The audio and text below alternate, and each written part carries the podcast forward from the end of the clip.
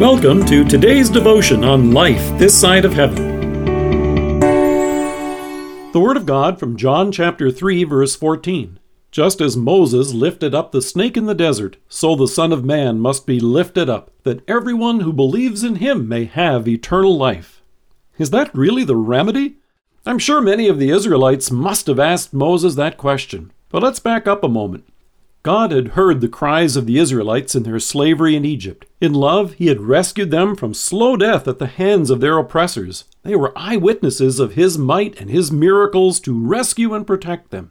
But now, during their travel to the Promised Land, the people grew restless. Moses tells us the people grew impatient on the way.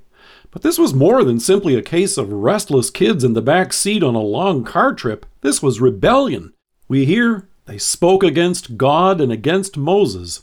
Ingratitude gave way to insolence as they openly decried God's gifts, saying, Why have you brought us up out of Egypt to die in the desert? There is no bread, there is no water, and we detest this miserable food. Traveling through the wilderness and numbering well over a million, they could never have fed themselves. So, in love, God, who had rescued them, now provided them with manna, the miraculous provision of bread to sustain them, and without which they would have perished. They received manna in the morning and quail in the evening. No, it wasn't that they weren't well fed. They were fed up with God and what He provided. They felt they deserved more. God's response to their rebellion was swift and frightening. Moses tells us, Then the Lord sent venomous snakes among them. They bit the people, and many Israelites died. For many people today, that narrative sounds harsh, and yet our own ingratitude for what God has given us may leave us demanding what we think we deserve. However, in Romans, Paul makes it clear what we deserve the wages of sin is death.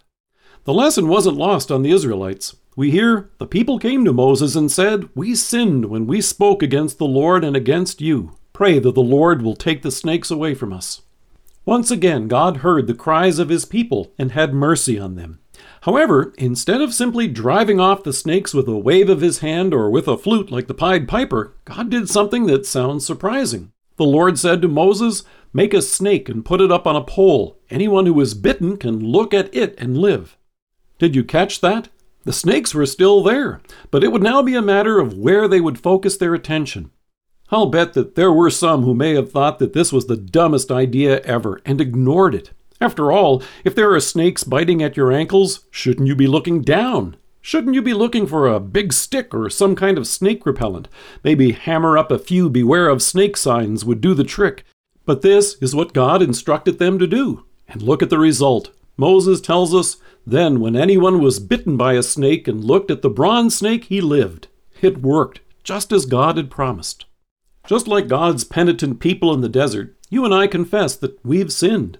When you and I repent of our sins, God directs our attention not to ourselves, but to Christ on the cross. It's tempting to look down at our feet and try to come up with our own solution for our sin. Maybe a self improvement course for behavior changes. Maybe hammering up some warning signs might be the answer. There's a part of us that says faith alone in our Savior's mercy sounds too simple. But as God reveals in His Word and reassures in the Lord's Supper, our Savior has borne the full venom of our sins and died in our place on the cross. Jesus tells us, just as Moses lifted up the snake in the desert, so the Son of Man must be lifted up that everyone who believes in him may have eternal life. Here's God's remedy, and the only place where you and I find forgiveness and peace. And it works, just as God had promised. Let us pray. Precious Savior, direct my attention always to the cross. Thank you that you were lifted up there for my salvation. Amen. Thank you for joining us. If you're listening to us by podcast or on Alexa, we invite you to browse the resources that are available on our site at lifethissideofheaven.org. God bless you and have a great day.